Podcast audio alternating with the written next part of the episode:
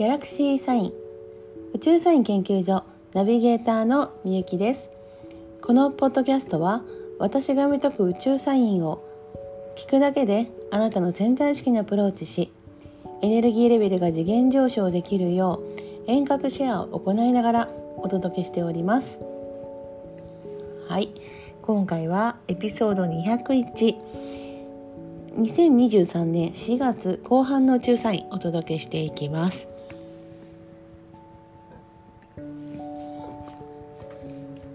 4月に入りまして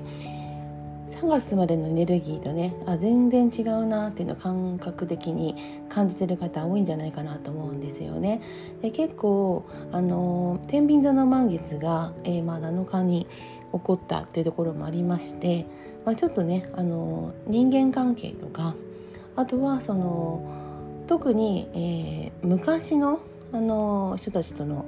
こうコネクションとかそういったものが、まあ、復活してきたりもうそれをリリースしたり何か違うステージに行った方も多いと思うんですよね。はい、でその中であのちょうどね、えー、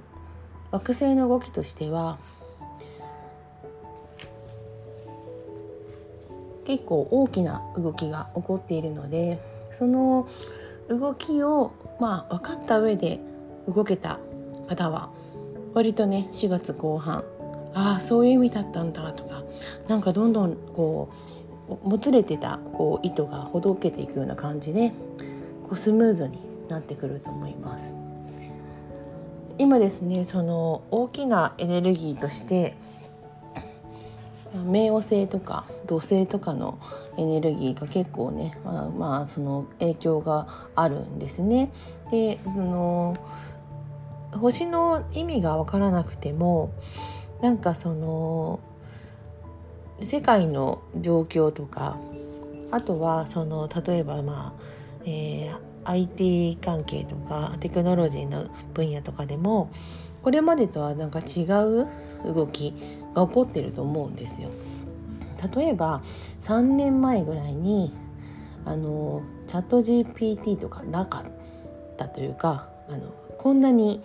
普通に使う方が増えるっていうのはなかったですよね。うん、あのそのような形で3年前に何が起こったかというと、えー、水亀座時代という、まあ、この新しい、えー、コネクションの時代が始まったんです。でその時だけじゃなくてそこからスタートなのでだんだんまあ3年も経ってくるとそのこう意味合い的なものが強くなってくるっていう感じなんですね。でこのちょうど4月の後半一番のですね、まあ、あのメインディッシュにあたるのは4月20日に起こる新月なんですけど、まあ、この新月あまあよくよく見るとですね私なんかすごいざっくり見ていて前回もしかするとこの新月大志座って言ったかもしれないんですけど、まあ、すいませんあの大志座って勘違いしちゃったのがまあえっ、ー、とちょうどですね太陽あ月がちょうど、えー、今回ですね、えー、金環食なんか食にあたるんですね。なので皆既日食、えー、日本だとだいぶ南の方じゃないと見えないんですよ。今回は東南アジアとかの方だと多分綺麗に金環食なんですけど沖縄でも多分そこまで度数が出せない。ので本州だと全然多分本当欠けてるのかどうかっていうのが多分天文台の,、まあその YouTube とかしか見れないかなと思うんで、まあ、私はもうちょっと東南アジアの方の、えー、天文台の、えーと、映像をちょっと入手しようかなと思ってるんですけどこの日食ぴったりがですねお羊座29度で一番最後の度数で13時13分に食がかさんだ、えー、新月ぴったりになるんですね。でその15分後の13時31分にはもう大志座に移っちゃうんですよ。で太陽もこの日に牡牛座に夕方17時14分に入ります。ということで、えー、この新月は、えー、お羊座の新月なんですけどももう同日に、えー、すぐですね大牛座の方に、え、移っていくと太陽も月も両方とも移っていくという、えー、形でして、まあ、先月の、えー、新月もねお羊座でした1度ですよねで今回29度ということで同じ星座で2回新月が起こる時っていうのはとっても意味が深いんですね。で今ちょうどその場所に木星もありますし、えー、さらには今回ね、えー、その自分の直感で動いていこうというエネルギーがめちゃめちゃ強いんですよ。とにかくうだうだ考えるとあんまり良くないんですね。自分がこうするんだっていうものを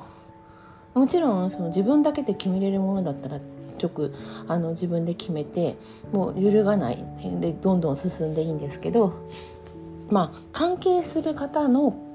がいたらね関係するコアな人には必ず、えー、ちゃんと双方の意見とか気持ちを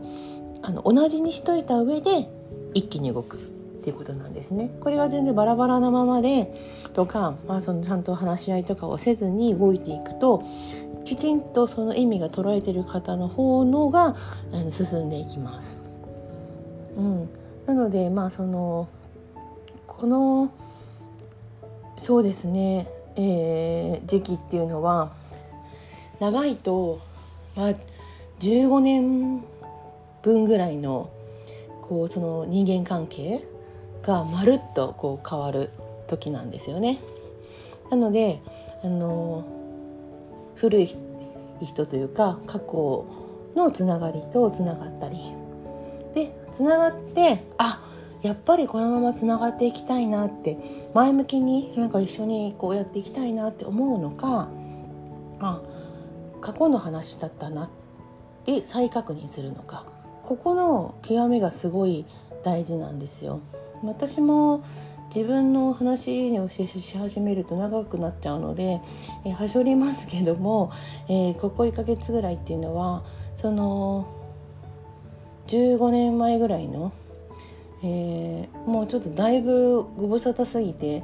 全然あの連絡も取り合ってなかった人から連絡が来たりそしてまたその、えー、関係からあのまあ、自分の中のその何でしょうねあの、まあ、冥王星的なあの普段は目にしなくていいのであの気づいてなかった部分といいますかこそこの方に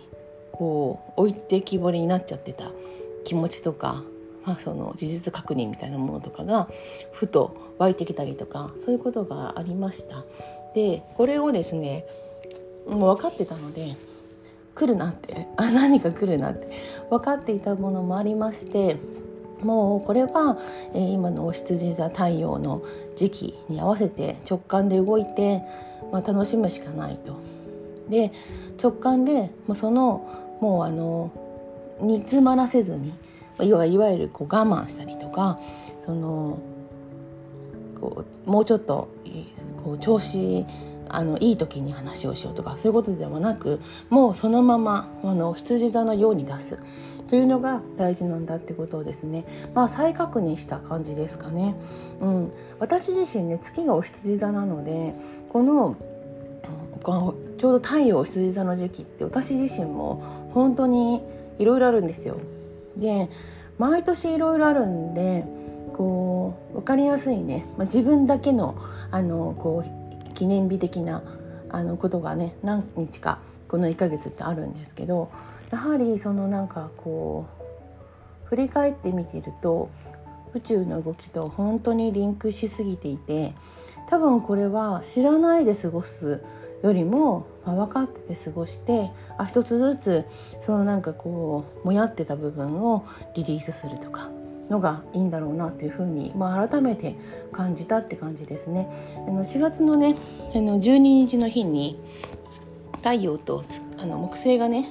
えー、重なったんですよね。で重なった部分のところからちょうどその自分の中で一つと何かこう落ち着いた部分っていうのが出てくるはずなんですよ。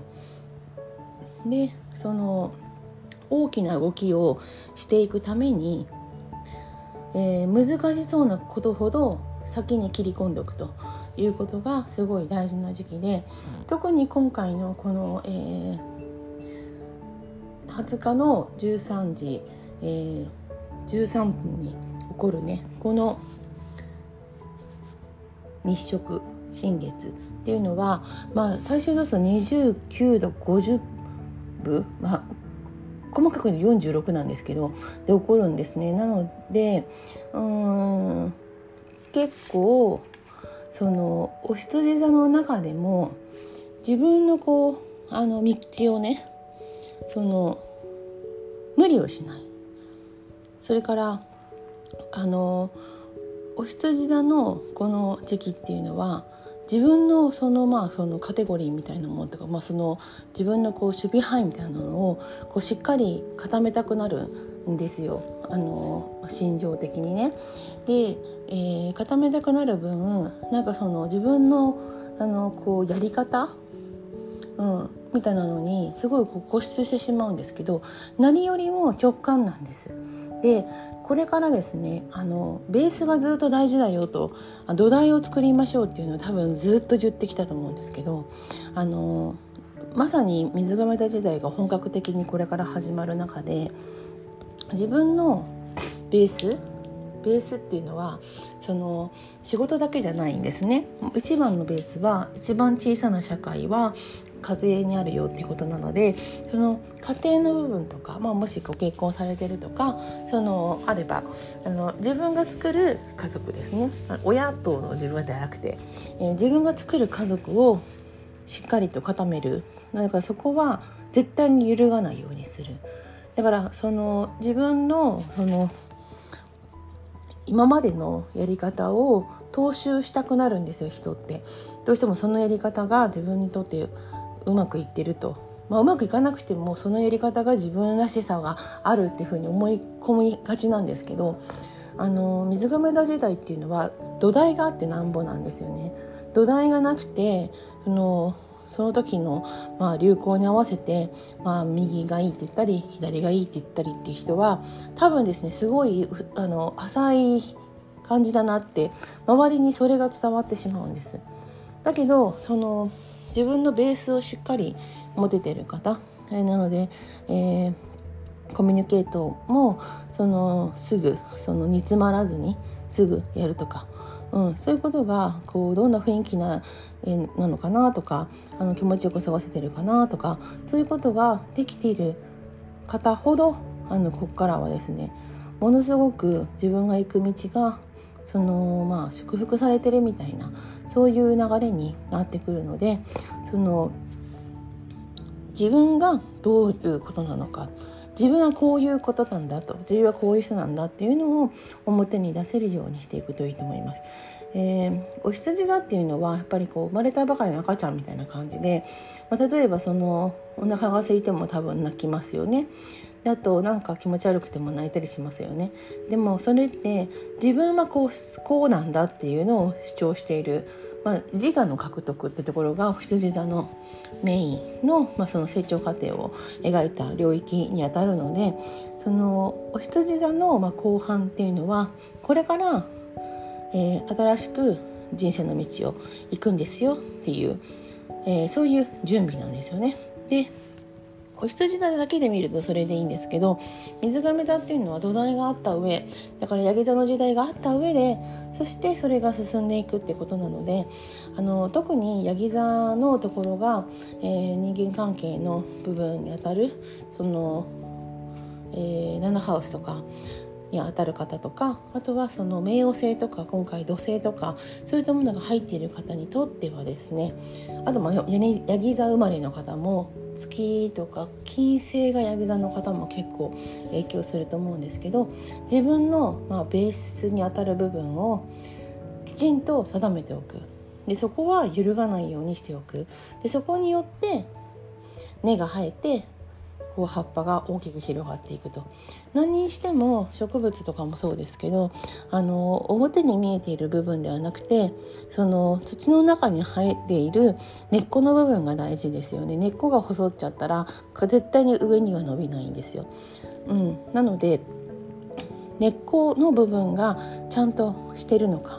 っていうのをあの今からすぐ変わるから見てねみたいなところがこの新月に当たるということです。でこのあの意味がね今年なんかこう多分1番とは言えないかもしれない1番2番ぐらいの大きいあの意味がある、えー、まあ、タイミングに当たるんだろうなと思うんですよね。実際もこのあの水亀座時代に入ったのは、えー、2020年の12月の半ば過ぎですけどもここはねちょうどあの木星と、まあ、土星があの重なって、えー、グレートコンジャンクションと言われる配置になって、まあ、水亀座0度で起こってるんですよね、まあ、この水亀座0度の話っていうのはそのちょっと前のね宇宙さんに聞いていただければいいかと思うんですけどあの本当にその意味が大きかったわけなんですよ。で今冥王星は同じ場所にいるんです。しかもこの、えー、日食の食とあの配置をとってるんですね。だから、えー、古いものと新しいものがすごいこう葛藤してるようなそういう感じの時期でその古いって言ったら大体10ここ15年ぐらいかな。でここからの20年ぐらいっていうのがすごくどういうふうにしていくのかっていう形になります。過去をそのまま踏襲して20年いくのかこれからの新しいことについてどっちを選ぶのか。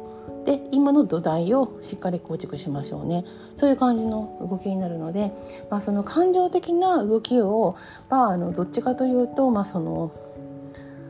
あんまり重視しない方がいいですね。こうしたしたいっていうところよりもあの自分が本当の意味でどうしていきたいのか。であの関わる方がいるのであればその方との対話そしてそのあのどっちかの意見になるっていうよりかはその条件をしっかりと決めて。であの大志田にも入っちゃうのでそのあのその中に価値観を、えー、合わせるというかその意味をしっかりと醸成できるように意識を注げる方が、まあ、あのしっかりとあのエネルギーをあの根をあの下ろすことができるというか張れるようになるのでその地中にしっかりとあの根が張れる1ヶ月をこれから過ごせるようにあのこの新月のあのタイミングにですね、えー、と動いていくっていうのがおすすめかなと思います。うん、いろいろ変化が起こってて特に、えー、あちこちに今行ったりしてる方はあのその場所の持つエネルギーもね受け取ってるんですよね。でちょっとね旅行だともしかすると受け取りづらいかもしれないんですけどあのお仕事とかで行くとねどうしてもその現地の方と必ずその遊びじゃない場所であの関わったりとかするじゃないですか。でそういった時に自分の価値っていうのが見えやすくなったり感じやすくなったりしますのであのここからのまあそのおし田の1ヶ月というか4月の後半4月中にあのやはりその準備としてあの五感をあの、えー、まあ、使うねお自然に入る前にあの気持ちよくいられるような、えーと、居場所とそしてその自分の意思をあの育てられるようにっていうことで動いていかれるのがいいかなと思います。でこの印象的な日食を過ぎた後ですね、まあ、後半はですねそれほどめちゃめちゃ大きい動きはないので、あのー、穏やかに過ごせると思います。で、えー5月になったらですねまたガラッと変わります。あの冥王星の逆行も始まりますしあの大きく動きがありますしゴールデンウィークの後半6日の日はですねさそり座の、えー、月食ということで、えー、またですね食が挟みます。ですからこの動きっていうのを自分がそのの体で肉体でその表現していると。いうところをあの意識をいつも忘れずにあのその直感を、えー、大事にそしてそのちゃんとその知をに根を張るというのを、えー、と意識して過ごしてもらいたいなと思ってます。はいでは今回はエピソード2012023年4月後半の調査員お届けしました。チャオチャオ